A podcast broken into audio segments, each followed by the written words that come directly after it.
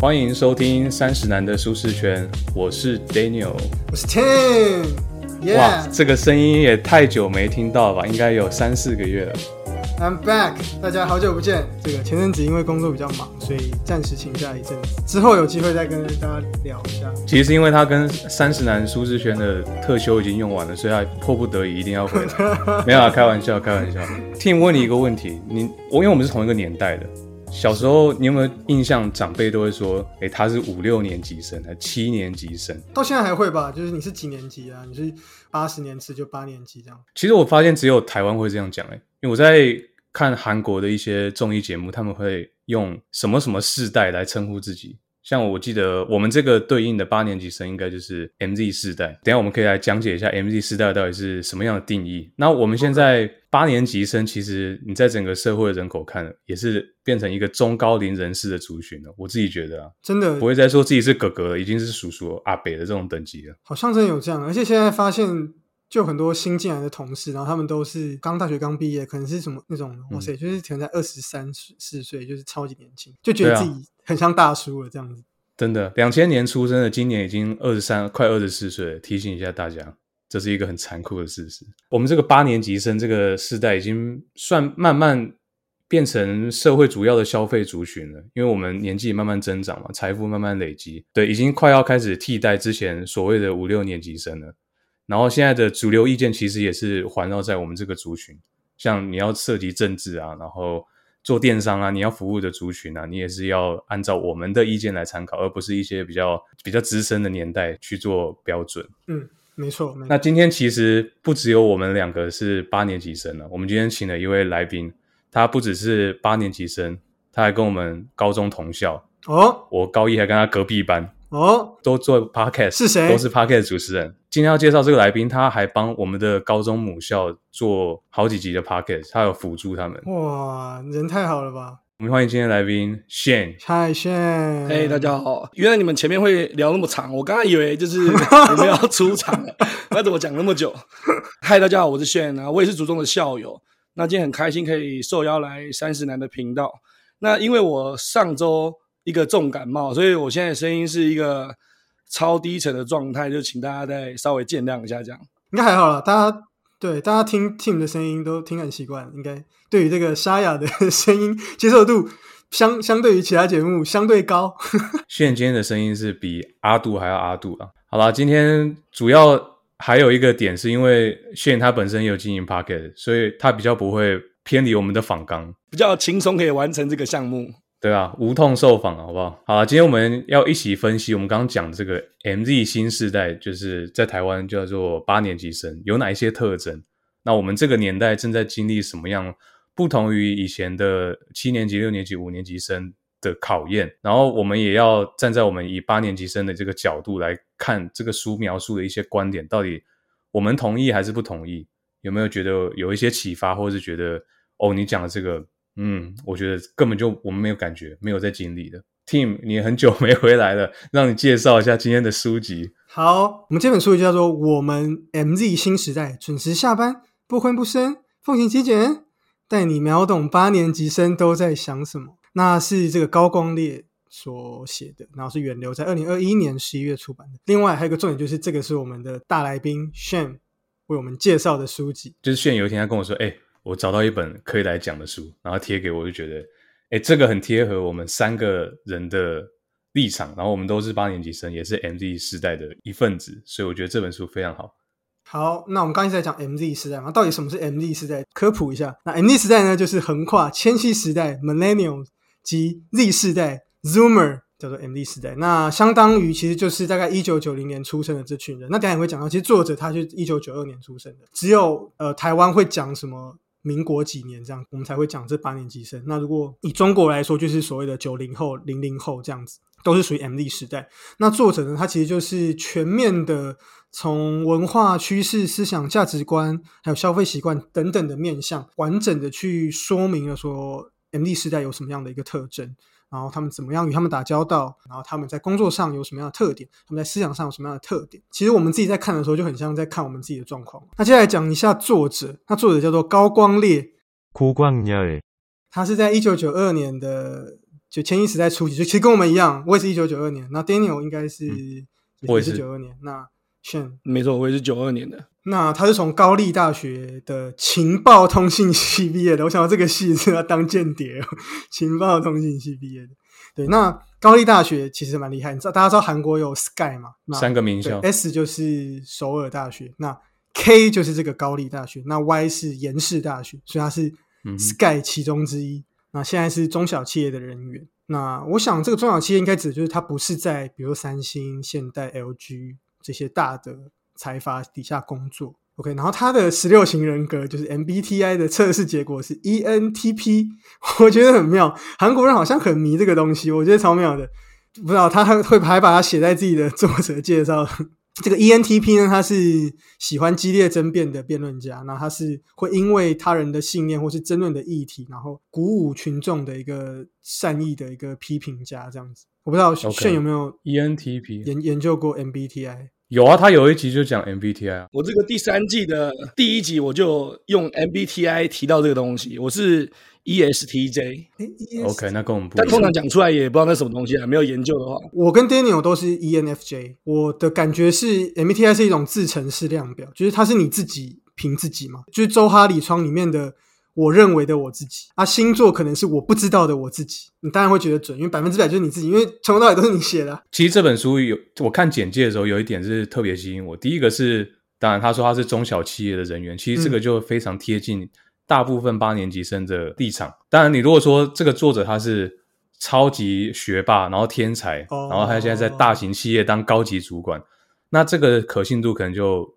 没有这么高，大家就会觉得说，那你是离群值啊。对，那其实他这个书里面也有针对八年级跟甚至九年级生做一些问卷调查，嗯，确保这个这个实验的结果是真的，然后他们的心声也都被传达出来，透过这个真正的问卷调查，然后他还研究一些上班族的心理啊，还有主管对职员，还有职员对主管的心理，主要的目的是希望可以减缓或者是消除世代矛盾的这些人所拥有的一些冲突现象。当然，像一开始讲的，我们会讨论 MZ 新时代跟上一代的差异嘛，还有我们身为八年级生遇到的一些问题。我自己觉得这本书的 TA 其实是他希望让可能所谓的七年级生，可能一些主管职的人去了解说他们公司的新鲜人他们在想什么了。那我们来看的话，可能就变成说，我们自己是不是这样？嗯，嗯然后我们有没有书中讲到的这些跟上一个时代有的矛盾？八年级生有一个蛮特别的地方，这不是书讲的，这是我自己觉得，就是我们跟其他的，不论是七年级、六年级，甚至是我们接下来的九年级，都很不一样的地方是，我们是唯一的生长于比较富庶的时代，然后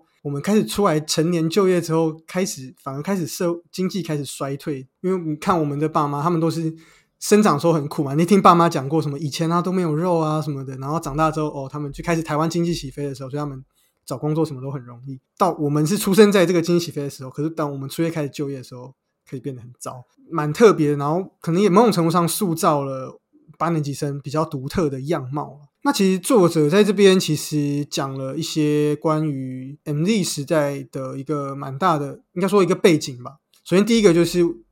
整体来说，M D 时代的收入是更低的。那但最主要就是因为二零零八年的金融海啸。那也因为这些金融海啸，然后这个可能在台湾比较没有那么明显。那我查了一些资料，其实在韩国金融海啸呃伤害其实是非常非常大，台湾反而是没有影响这么大。然后韩国是受金融海啸影响很大，所以可能让 M D 世代他们认为这种努力就会成功的美国梦其实已经消失了。因为这样子的一个经济环境，收入很低，而塑造了我们就是啊不想努力了，对阿姨我不想努力了。那再来就是比较重视体验，这点后面有讲，不太喜欢无谓的工作上的社交啊、应酬啊，然后甚至衍生到最近有那种安静离职，不算躺平，他就是有点说，我就只做我可以做，在工作上我就是做我能做的啊，下班我就下班。而且还有还有一点是我特别有感的，就是在我们这个年代啊，中产阶级的人口比例好像越来越低。M 型化吗？对，技术要求越来越两极化，就是你要做很简单的工作，当然也可以。那如果你想要往上爬，你的社会地位想要往上跑的话，那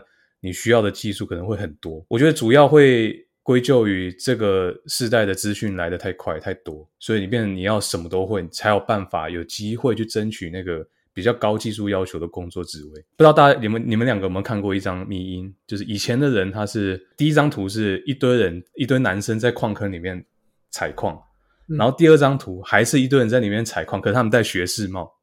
我不知道你们有没有看过那张图？真的啊很多高学历的人现在在做那种薪水相对不高的工作。对啊，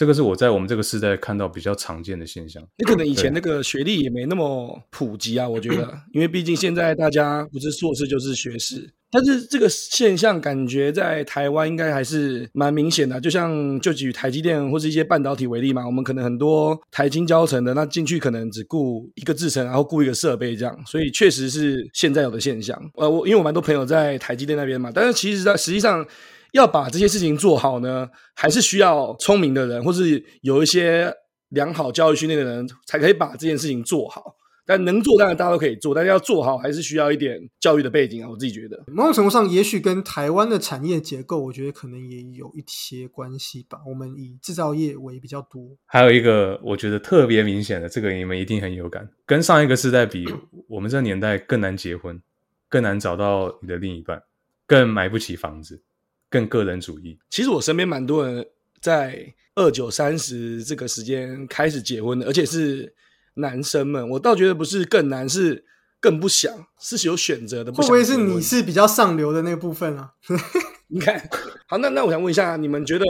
更难结婚的原因是什么？或者说你们有观察到这样的现象吗？跟这个个人主义有关系。然后我也觉得这有点像是一个社会自然演进的结果。结婚的必要性降低了。过去我一定要依附着一个异性，我才有办法生存。但是现在我也我的知识水平提高，因为我们成长的背景是比较富裕的，所以大家都受良好的教育之后，明智已开，明智已开就发现结婚 why 就不想了，因为我没有必要之类的，所以相对而言就会变得两边要 match 的。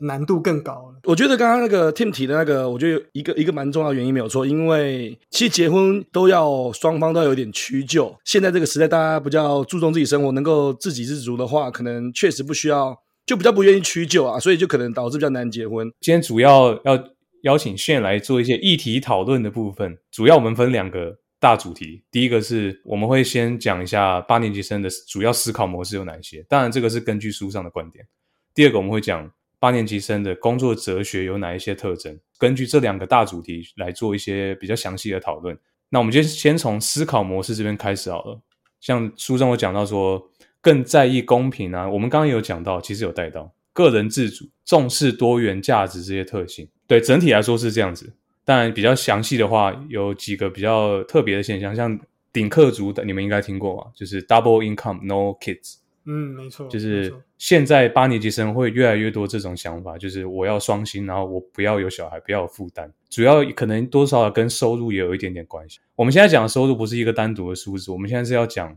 通俗一点讲，你一个月薪水你可以吃几碗阳春面，这个比例跟以前去比，那这个是这个数字是变小的，就是说我们拿的薪水可以吃比较少餐。另外还有一个是以前会说养儿防老嘛。现在我听到一个新说法是养老防儿，就是你你这个世代的转换会出现一个这样的现象，有人甚至就不生，因为他怕说以后老了，然后小孩不鸟你，或者说小孩小孩啃你，对啊，或者对你造成一些威胁，那这样你负担不起嘛，所以有人就觉得我就不要生，小孩不要雷啊。还有一个是刚刚讲结婚嘛，就是女生其实也有独立自主，就是工作上可以、经济上可以独立自主的，这个其实也可以牵涉到性别平等的这个概念。以前台湾人再早一点的时候，可能会觉得说，女生就是依附给男生，就男女生嫁给男生。但像我们觉得比较不会这样讲，我们现在可能会说男女然后结婚这样，就是性别平等的概念越来越重要。就是这边其实书里也有讲到，说其实 M Z 世代或所谓的八年级，他们其实相较于其他的世代更重视性别的平衡。当然，我觉得韩国人讲这个非常的讽刺，但是说他们不会说哦。结婚之后，女生就是要做家事，可能诶，他会觉得诶，我也我男生也应该做我那一部分。也许这是一个非常明显的改变，但我们不住在韩国，所以我们可能不太能够亲身体验。还有一个是八年级生特别有的特征，是什么事情都做网络的交友，也可以用网络去交友嘛。以前人可能就是媒婆去相亲认识对象，然后结婚，或者你用社群媒体啊，然后去认识一些朋友，组社团嘛，有共同兴趣的社团，跟八年级生会觉得，哎，网络上的游戏的朋友是我真的朋友，哦而不是一个虚构的角色所以他。们觉得网络上的老婆是真的老婆，对不对？网婆啊，网现在网婆婆也有也有一些是真的变成最后最后真的步入红假毯的？有真的有。哎呀，还有一个是政治宣传的活动，以前是可能就是跑路上的宣传车嘛，现在变成要养水军、网军。像像之前柯文哲也有自己开，他之前选台北市长的时候也有自己开自己的 YouTube 频道，或者说很多像有很多立委或者是议员什么，他们也会自己有自己的频道，这样就是透过网络来及时的跟别人对话。那刚刚讲到这个政治宣传的部分啊，其实我们这个是在更注重的，相对于吸收媒体传递的知识，我们会更注重我们要相信自己的判断。嗯，因为现在来的资讯太杂了，嗯你要自己有一个独立批判的思考能力。嗯，这个是相对于我们前一个时代，他可能就全盘接收报纸上面的讯息，他说对啊，丢是安内啦，我跟你讲。然后现在我们这个时代可能会说，哦，收取不同方面的意见，然后最后拼凑出一个我自己觉得有合理的想法。针对这题的时候，我有稍微做一下笔记啊。其实刚刚提了蛮多点，我觉得都有提到，像是嗯在生活方面会比较注重自己的生活，还有可能会针对自己的下班时间啊，有些人可能会做很多安排去上课啊什么的，或是说我存了很多的钱，然后就为了吃一餐高级的餐厅，这可能以前的人也比较不会这样。那我这边有整理一个，有几个可能刚刚呃 Daniel 跟 Tim 都比较没有提到的点，像是我觉得在 M E 世代的人比较能够接受所谓的那种使用者付费的平台，像是 YouTube、Netflix。那以前高中可能没有在付费的嘛，一定是用一定是用 Foxy 载这个 P to P，然后可能载一些 载一些嗯音乐 M P 三载图片。那还有一个可能，我觉得可以提一下，就是说现在的 M E 世代对于某些事情的专注力的时间，真的会变短蛮多的。嗯，我自己可能没有，我觉得没有太大影响，可能比以前短一点点。但我知道像，像我的弟弟，或者说我看到一些在火车上啊、路边的年轻人，他们看那个影片其实是用两倍速在看影片的，那是超快，根本不知道在讲什么，但他们就是看两倍速的影片。那这个其实就是跟以前蛮不一样的，大家可能都是以前都是看电视乖乖的看完一集，但现在其实都在用很快的速度去阅读一些资讯，这样。那包含抖音什么的啊，那个短影音的速度就更快，这样。但但是其实我自己没在用抖音啊，但我知道抖音的速度可能只有十几秒嘛，就是切更细的，可能 M 世代跟 Z 世代就有一点差异，可能 M 世代是用 Google 用一些部落格，但是 Z 世代已经用短影音、小红书啊、嗯什么 TikTok 去去得到资讯，这就蛮大的差异，我觉得。你刚说自己是在用小红书，这样我老婆会很开心，因为我老婆就是 小红书的重度使用者。那可能有些有些人是跨的啦，也没分那么清楚啦。这个不用讲，这个我会剪掉。就针对这些短影音要你要怎么去对抗的话，可以收听那个多巴胺值。对，我们上一集就在讲多巴胺国度，对你怎么样成瘾，然后怎么样去慢慢戒掉这些你不需要有的坏习惯。这我还突然想到一个、欸，可能在几年前应该是蛮流行，就是那种比如说一部电影十分钟讲完啊，或者什么动漫古阿莫啊一，个小时有啊对啊，就是这个也是一个，我觉得也是一个很明显的 M Z 时代的一个象征，就是大家没办法接受长时间的一个呃花很很长的时间去了解一件一件事情，这样。我现在有有时候会啊，就是你你一部剧可能要看三十多集，那我可能就会看一小时浓缩版。我其实是有发现自己真的在专注度上不如以前。呃，可能我在高中的时候，但高中可能比较极端，就是以前可以这样念书，一天念个好几小时。现在感觉到，其实我我我自己有很明显的注意到，我在看电影的时候，中间我一定会停下来划一下手机，甚至已经是像电影这么的吸引人的，它可能就是两个小时。这个两小时里面，我一定会划拿手机起来不止一次，就连哦电影都会，我自己都会有去把它中断掉。另外一个方面来讲，其实我们也是受惠于这种现象，不然怎么会有三十男的舒适圈？哦，如果大家都愿意直接买书来直接看完整本，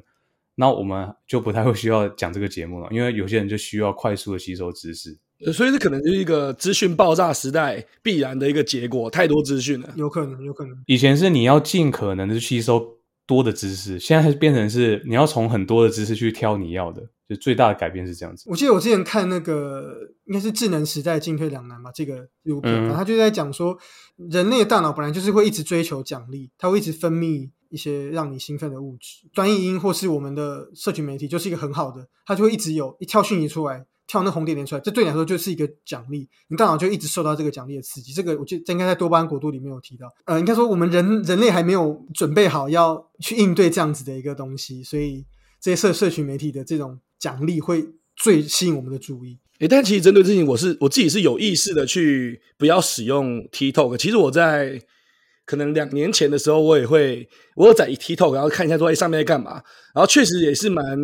蛮这洗脑，就是说到那个有一阵子，就是说你睡前我一定会划个半小时的 TikTok 才睡着。但是后来觉得好像真的没有意义，所以我是强迫自己不要去使用 TikTok。但会不会是因为这样，然后造成自己开始变老？我们有意识的戒除它之后，却又会因为现在大家都在看这个，那你不就是跟主流社会脱节？那这就有点 formal 嘛，就 fear of missing out，就大家都这样，那我也要，这这很难，这确实很难。但又又或者说，当然一般人可以这样，可以说我不管他没错。但是如果说你要经营一些社群的话，你就势必得知道大家在想什么，那你必须，那就会变得很两难。就虽虽然这个用 TikTok 不是一个一定要，但是其实它已经是。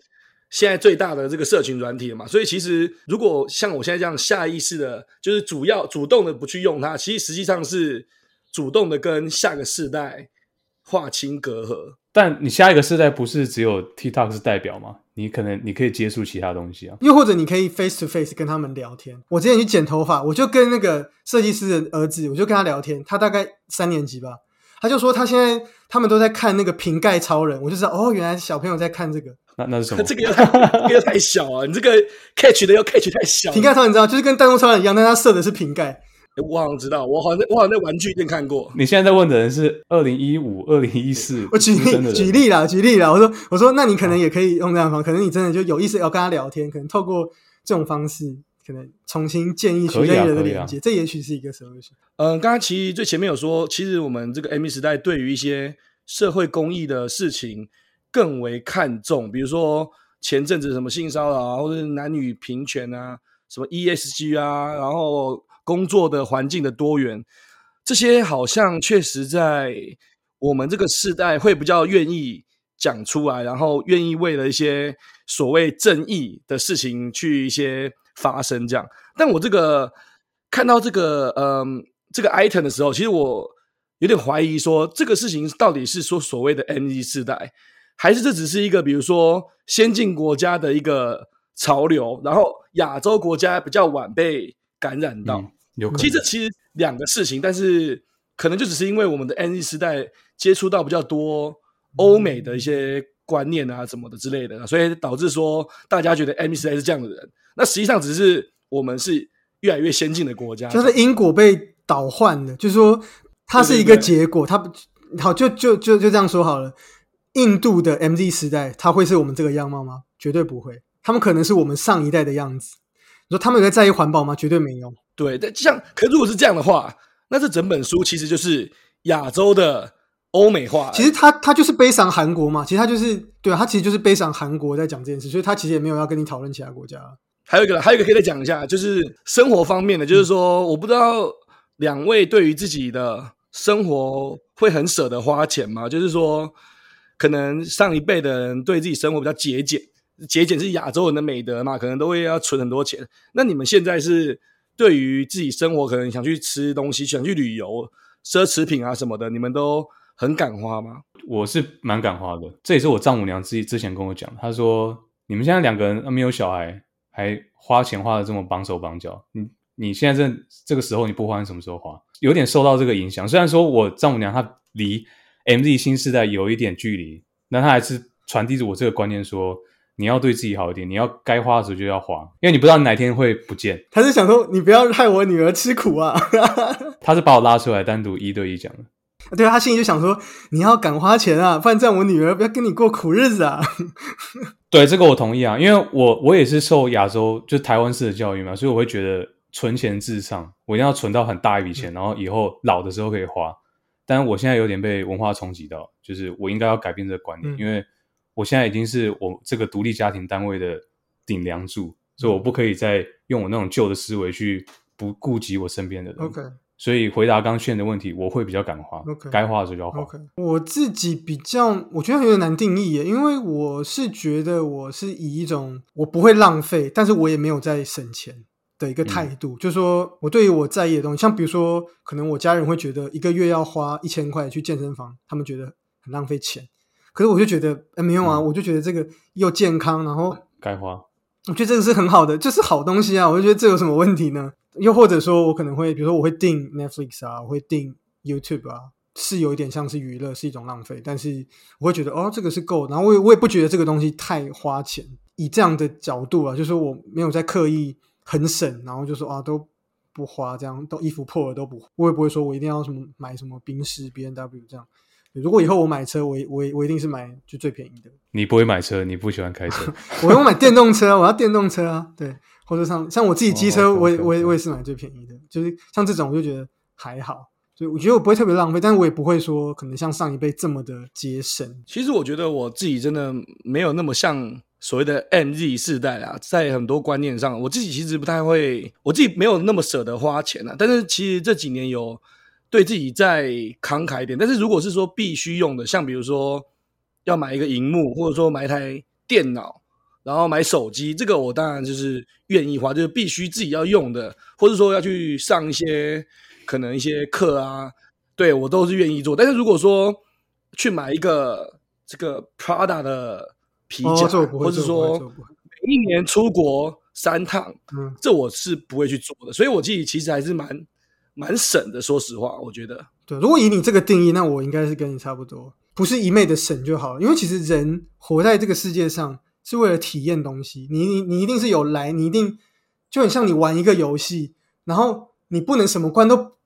不去闯。比如说你你玩《侠盗猎车手》，然后你就什么都不打，然后就直接就走到终点就过关，不可就是很无聊。你一定会去解什么任务啊，你一定会拿装备什么的。人在世界上本来就是有一个我要体验一些东西，我会觉得说，比如像上课，或甚至说，甚至我觉得衣服对我来说适当的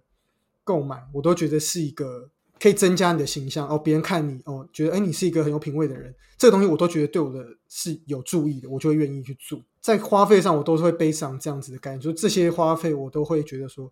它对我来说有意义。那就像你刚刚讲的，pr 买买什么 Prada，我可能不会。可是会不会，如果有些人他可能就是在一个时尚产业，可能买这个东西对他来说是有帮助，可能可以帮助他工作或者怎么样，那这个东西对他就有意义。就是说，如果你知道消费这个行为之后会可能会增广见闻，或是增加你个人自信，或者自我成长，像买课就是自我成长，或者你买衣服就建立自我形象，打造自己一个很有自信的形象，让你自己更有更有信心。那这个我觉得就是该花的钱。但我我不知道这本书讲的所谓就对自己生活比较慷慨，是不是那种所谓的可能月光族啊，或是什么预知未来那一那一种的生活我方式？觉得比较可能是领四万块，但是我这个月就是花三万五这样。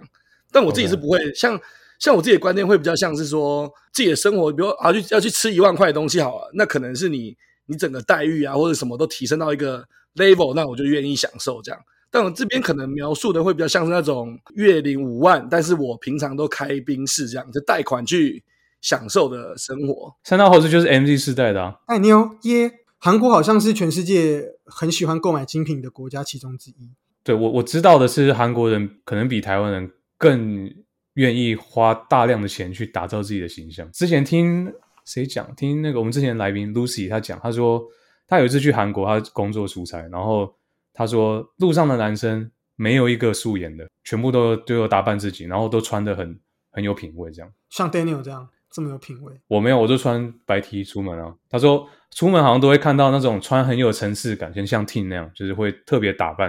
然后在路上比较不会看到那种可能你好像从客厅从卧室直接出来那种感觉。的确，韩国他对，的确韩国比较对比较在意这个。下一个我们是在讲工作哲学这个部分，就是整体来说，八年级生其他更强调我们刚刚也说到个人主义，未来的补偿是今日的剥削，不是说老板跟你说，哎，现在供体时间，我们公司财务状况很紧，那我们先不加薪，然后三年之后我保证我给你公司的股份。那这种在以前的年代，可能一般人就会说好拼了，公司就是我的一部分，我也是公司的一份子。现在可能就是、嗯、没办法，我可能要往外找别的公司了。还谁跟你三年，搞不好两年公司就倒了。对啊，两年半然后倒，或是领导层换人，所以前面说的不算数。还有一个是这个我自己特别有感，虽然说我现在都在家上班，不过我之前在天天去办公室的时候，我都是自己吃午餐，我没有其他同事会跟我坐同一桌，然后聊天聊一些私人的生活。也许这个跟炫刚刚讲的，这跟你在哪一个国家有关系，这个蛮韩国的。你现在这个国家，对你现在这个发展的程度是到怎么样？整体来说，感觉其实如刚刚炫讲到，就其实就更西化了。比如说重视权益这个部分，更更其实就是更更西方了，对于劳动举起这个人民的法锤，更希望公司领域可以区分，因为其实过去在我们爸妈那个年代，其实很多时候是公司不分的，跟那个同事交流的部分，这个部分其实我觉得真的是蛮看状况的，就倒不是所谓的 MZ 时代，因为以我自己来讲，我是蛮。我是不会排斥，就是比如下班，然后比如今天老板说要部门聚餐，我是属于大部分都去参加的人，因为我觉得在公司里面，其实大部分都在做一些公事啊，你反而比较没有机会认识同事好玩的那一面，所以我自己是愿意参加这样的事情的。但是我在这本书里面提到是说，现在的 Z 世代可能是完全不愿意参加这个。social 的就是公司的 social 活动，他们觉得这都是压力，然后是浪费他们时间，跟我比较不符合啦。那如果刚刚像 Daniel 提到说，平常上班呃中午吃饭的时候是不是一起吃？呃，我自己也是一个人吃，但是其实我们是有公司餐厅的，大部分其实同事还是会聚一桌，一边吃一边聊天。所以这件事情我自己是没有观察到，就是说不喜欢跟同事交流这件事情。嗯。那嗯，有几个点我觉得是可以提出来讨论的，就是说，我觉得有一个点蛮重要。那我自己这是蛮认同，就是说，我觉得在我们这个时代，我们做事情会想要知道事情的原因，不会想说，OK，你就是付付钱给我，我就是做就对了，你不要问那么多。但是其实这书中没有提到说，其实现在的呃 M E 时代的人，其实在做事情或者是被交代一些任务的时候，会希望说，你可以告诉我这个的目的是什么。然后，如果你其实已经有一些 solution 了，你可以直接跟他讲，他可以讨论后就直接去做。对对但是其实在这本书是描述说，我们 M 世代的人对于已经有解的事情呢，希望我们就有效率把它做完。那如果要做一些未知的任务，那你要告诉我为什么要做这件事情。哎，我记得炫之前有讲过，说你观察到周遭的朋友越来越西化，或者是越来越那种美国风的感觉。你观察到什么样的细节？呃，反过来看自己，你自己还是偏这种。亚洲旧时代的文化，就说看到大家都开始穿牛仔裤、穿格子衫，然后留胡子这样。没有啊，炫他高中的时候就穿很就穿很潮了，他高中就烫玉米须了。高中人家烫玉米须啊，然后就染染头发。那你这样就不对了，一定要加街舞社啊，一定要会倒立。啊，你不是不会，我不，我是要先蹲吗？我们我因为我是垒球所以我我每次打垒球都看到街舞社在那边蹲。哦，是司令台那边，但是那是。街舞啊，我们是我们是地板社，我不一样。对啊，我们是擦地板的。对啊，这个这个就回到最前面的问题，就是说，到底这个 M V 时代是不是只是在讨论欧美化跟亚洲化的一个问题？就是说，因为我自己身边的朋友，大部分人发展也都蛮好的，所以我可以看到，在很多不同的行业，有些可能在日本工作，有些人可能在新加坡，有些人在英国。那就是各个国家都有，然后不同行业可能是网络业啊，什么造车业、新创行业。所以我的朋友他们在一些公司里面，他们其实就很习惯那样的那样的工作环境。可能就以请假来讲好了，他们的观念会是说：我今天早上起床，如果我心情不好，那我就直接请假。但是我自己就没办法，比较没办法有这种观念，就是说，比如说我今天有一些。安排那我今天早上起床可能真的不想上班，有这种念头，但我还是会起床，然后安安分分的去上班。我也会。其实很多人在 M E 时代的人，可能会对于要不要请假这件事情是很很自然的。工作有没有人交接，或者今天进度有没有差，基本上就是以自己的想法为主。但我自己其实还没有办法那么豁达。这样整体 M Z 时代有一个。偏向的样貌，但是会不会个人的个性在里面扮演的角色没有想象中的低？很很多人下班是不回讯息，但其实我是会回。但实际上，我觉自己觉得这样的工作，以我现在观念，我自己确实也是认为不好啦。我也觉得不认同，就是说，呃，工作跟生活还是还是要分开啦。所以我自己认同说，下班后尽量不回讯息。或是甚至都不回，我也觉得没有问题，因为毕竟是下班的生活，所以我自己是针对这种下班后的生活，我自己是蛮支持书中提到，就是说要切得很开，不要让工作很明显的影响到生活。就我了解，其实出来工作好像很难做到这么随心所欲。我不知道是不是真的。我觉得也要看公司管理层的管理文化。哎，因为我第一份工作，我当时是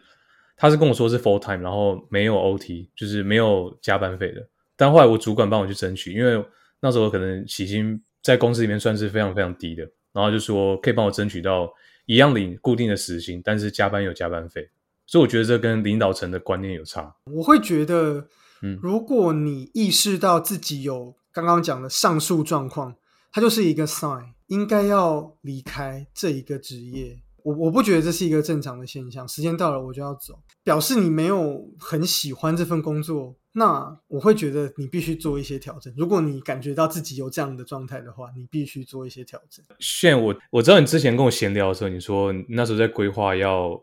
外派到其他国家去，或者你有想过直接到国外的公司直接去丢你的履历，然后应征他们的职位。现在这个情况还成立吗？然后，那你会为了争取一个旅外工作的机会，接受跟你现在的另一半远距离，甚至分开吗？可以，这个很稳啊，我可以很好的回答。目前我们在规划去国外工作发展啊，这是其实是我这两年一直在思考的事情，尤其是去年疫情的时候，反而更多时间在思考自己的未来，而且可能也是我们在三十岁这个坎，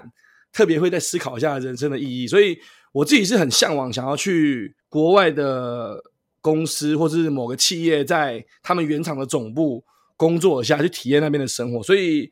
呃，我自己持续有这样的想法，那包含。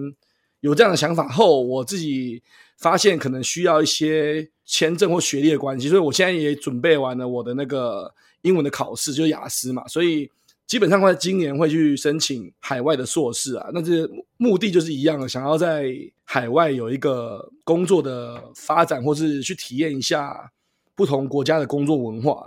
旅外工作啊，如果要因为旅外工作而变成。远距离的话能不能接受？我自己的话是能够接受啊，因为我觉得毕竟这个是一个梦想啊。因为如果你有这个想法，然后因为因为另一半的一些原因，然后完全不能去执行，我觉得到时候某个年纪回头来看，一定还会因为这件事情有什么遗憾或争执。但是我觉得能够配合去完成，反而你们未来比较有机会走到最后。我觉得，我觉得怎么怎么一起面对这件事蛮重要。因为我刚刚就一直在想，如果我的另一半有这个想法，我可能会想办法怎么样跟他一起，就我会想要怎么样可以去 compromise，怎么样可以，也许我也能够，我也一起考一个什么，我也一起去算或什么之类的。但是就要回归到那个不想要去的点是什么啊？就是说，如果是说没办法见面嘛，那现在就是可能视讯啊，或电话啊，或者是说。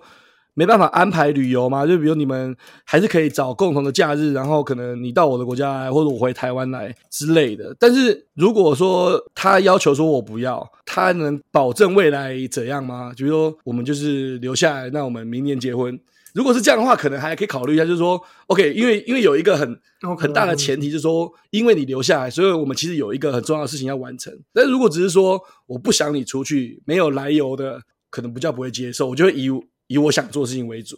对，虽然是有点自私啊，而且如果你另一半敢这样说，那他其实也蛮自私的。所以其实现在像一些外派什么的，通常都会对，像以我们公司来说的话，就是他们都是会愿意让另一半也跟你一起去。其实美国这边就有很多，我就有很多，其实我学长啊学姐他们其实有很多就是从有一方他要去美国留学，从台湾飞过去美国，然后他的另一半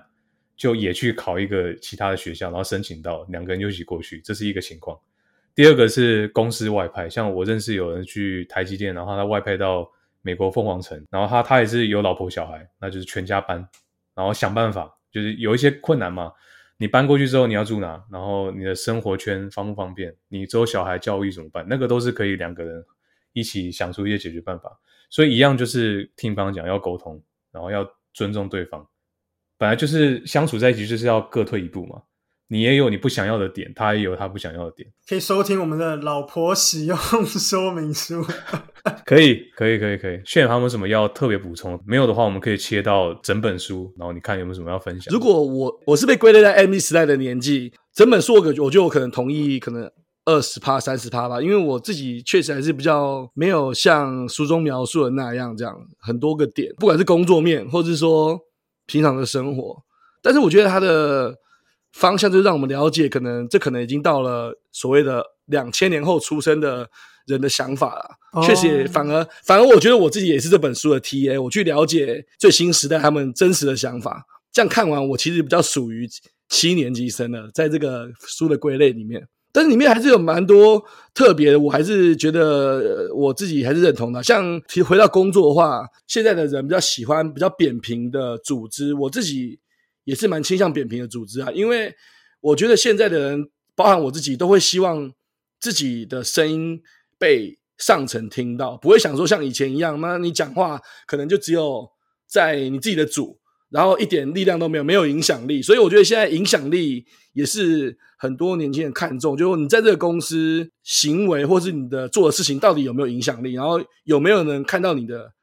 工作的呃成就，这样我觉得这个也是蛮重要。那这我也是蛮认同的，这样。对，我觉得成就感现在我们这个年代，可能在工作上是越来越被重视。就你的像刚刚炫讲的，声音要能传达到你真正想要传达给的对象。我觉得读完这本书，就以回到这个主轴啊，我觉得我读之前我只知道八年级生就是八年级生啊，这本书给了我一个很系统化的剖析，知道说有特征 A B C D E，然后我一个一个去套用，看我现在有没有符合。另外一个我想讲的点是，九年级生将就是接续着我们这个年代嘛，他们是下一个社会的主流。我们读完这本书之后，我们应该要反思的是，我们跟七年级生的差别在哪？如果说我们就是延续七年级生的那些习惯、那些特性，那我们跟七年级生有什么两样？这样九年级生来看我们的时候，他们会不会觉得我们就是一些 LKK，就是上一个时代的人，然后跟我们有一个很深的隔阂，我们讲什么他都听不懂？我们需要反思的应该是这个，我们要怎么样去消弭我们跟下一个时代的隔阂？我们可以清楚知道七跟八有什么差别吗？但是八跟九有什么差别？这个也是我们需要去思考的点。就会有点像，比如说上一辈觉得我们是草莓族一样啊，我们也会觉得下一辈们觉得九年级也是所以我觉得千万不能这样，因为这样就变成说这就是一个代代相传的一个根深蒂固的错误的观念。d a 提那个，我觉得还蛮同意的。就是说，其实看完这本书，除了让我们了解一下现在可能虽然我们自己可能没有一百趴符合，那现在外面的人或者这本书的作者或者韩国他们对于 M Z 时代的一些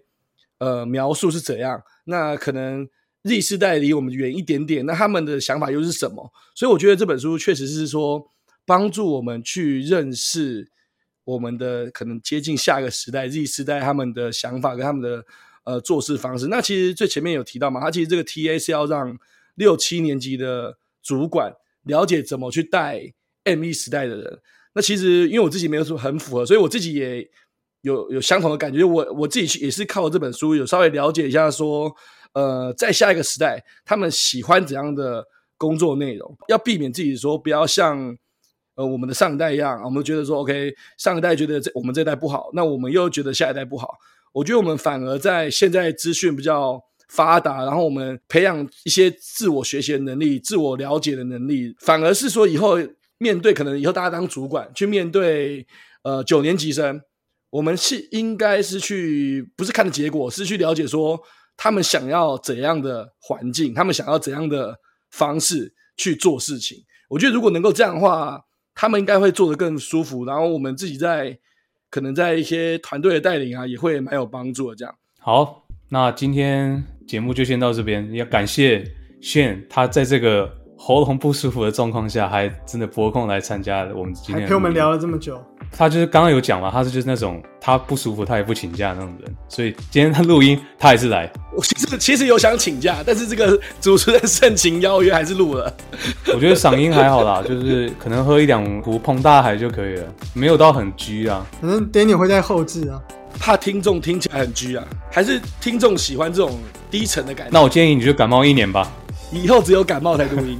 你就感冒，你下次跟我们说，然后我们就请你来再来录一集这样。我算是第一次受访啊，我都一直访别人，我没有受访过。感觉你应该有蛮多很多主题，应该都蛮有涉猎，而且你应该是我们应该是第一次见面吧？怎么会？我们之前在那个高中走廊会遇到啊。那不算啊，哦，那很久以前啊，长得都不一样了、啊。那个时候我连我那个时候自己长什么样子都不知道了啊。哦，OK OK OK。对，啊，那今天请炫来宣传一下自己的自媒体好不好？我知道你现在有在做 podcast，、哦，我自己也有主持一个频道叫做宣霸，那其实基本上内容就是闲聊啊，然后邀请一些身边的朋友来分享一些直癌的。那其实 Daniel 他是少数上过两次的，他是少数上次两次的这个受访者，所以大家有兴趣也可以来稍微听听看。然后如果觉得不错，可以帮我们按赞分享一下。对，然后我记得这个节目有一个很重要的传统，就是他会问来宾你的心动时刻。这个是我很喜欢这个节目的其中一环。我会问一下大家的大学的一些心动时刻恋爱曲因为其实我记得，呃，以前在大学的时候回来新竹，那个时候有找 Daniel，那时候我们就有聊了这个从高中上大学之后发生的一些这个恋爱的事情，让我们这个乡下人有点 shock 到。哦，是要讲恋爱，那个心动是要讲对恋，爱。讲说你在一个小环节啦讲。说你在大学有没有遇到什么就是心动的状况，还是替要分享一下？请请你去上声霸啊，之后安安排一下，我要回忆一下，因 为过太久，大学离现在有点久了。好，那如果有兴趣的听众，也可以到 Shane Bar 去支持一下，有 Instagram，然后 Podcast 各大平台应该都能够找到收听的连接。喜欢三十男舒适圈的节目的话，也欢迎分享今天这集给你的亲朋好友，可以到我们的 Facebook、Instagram、YouTube，还有各大 Podcast 平台收听，然后给予五星评价。然后你有呃特别的想法，关于自己的想法心得，也可以跟我们留言，然后跟我们私讯做一些交流。那今天一样很感谢炫拨空来参加我们的节目，那我们三十男舒适圈就下次见，拜拜。拜拜，拜拜。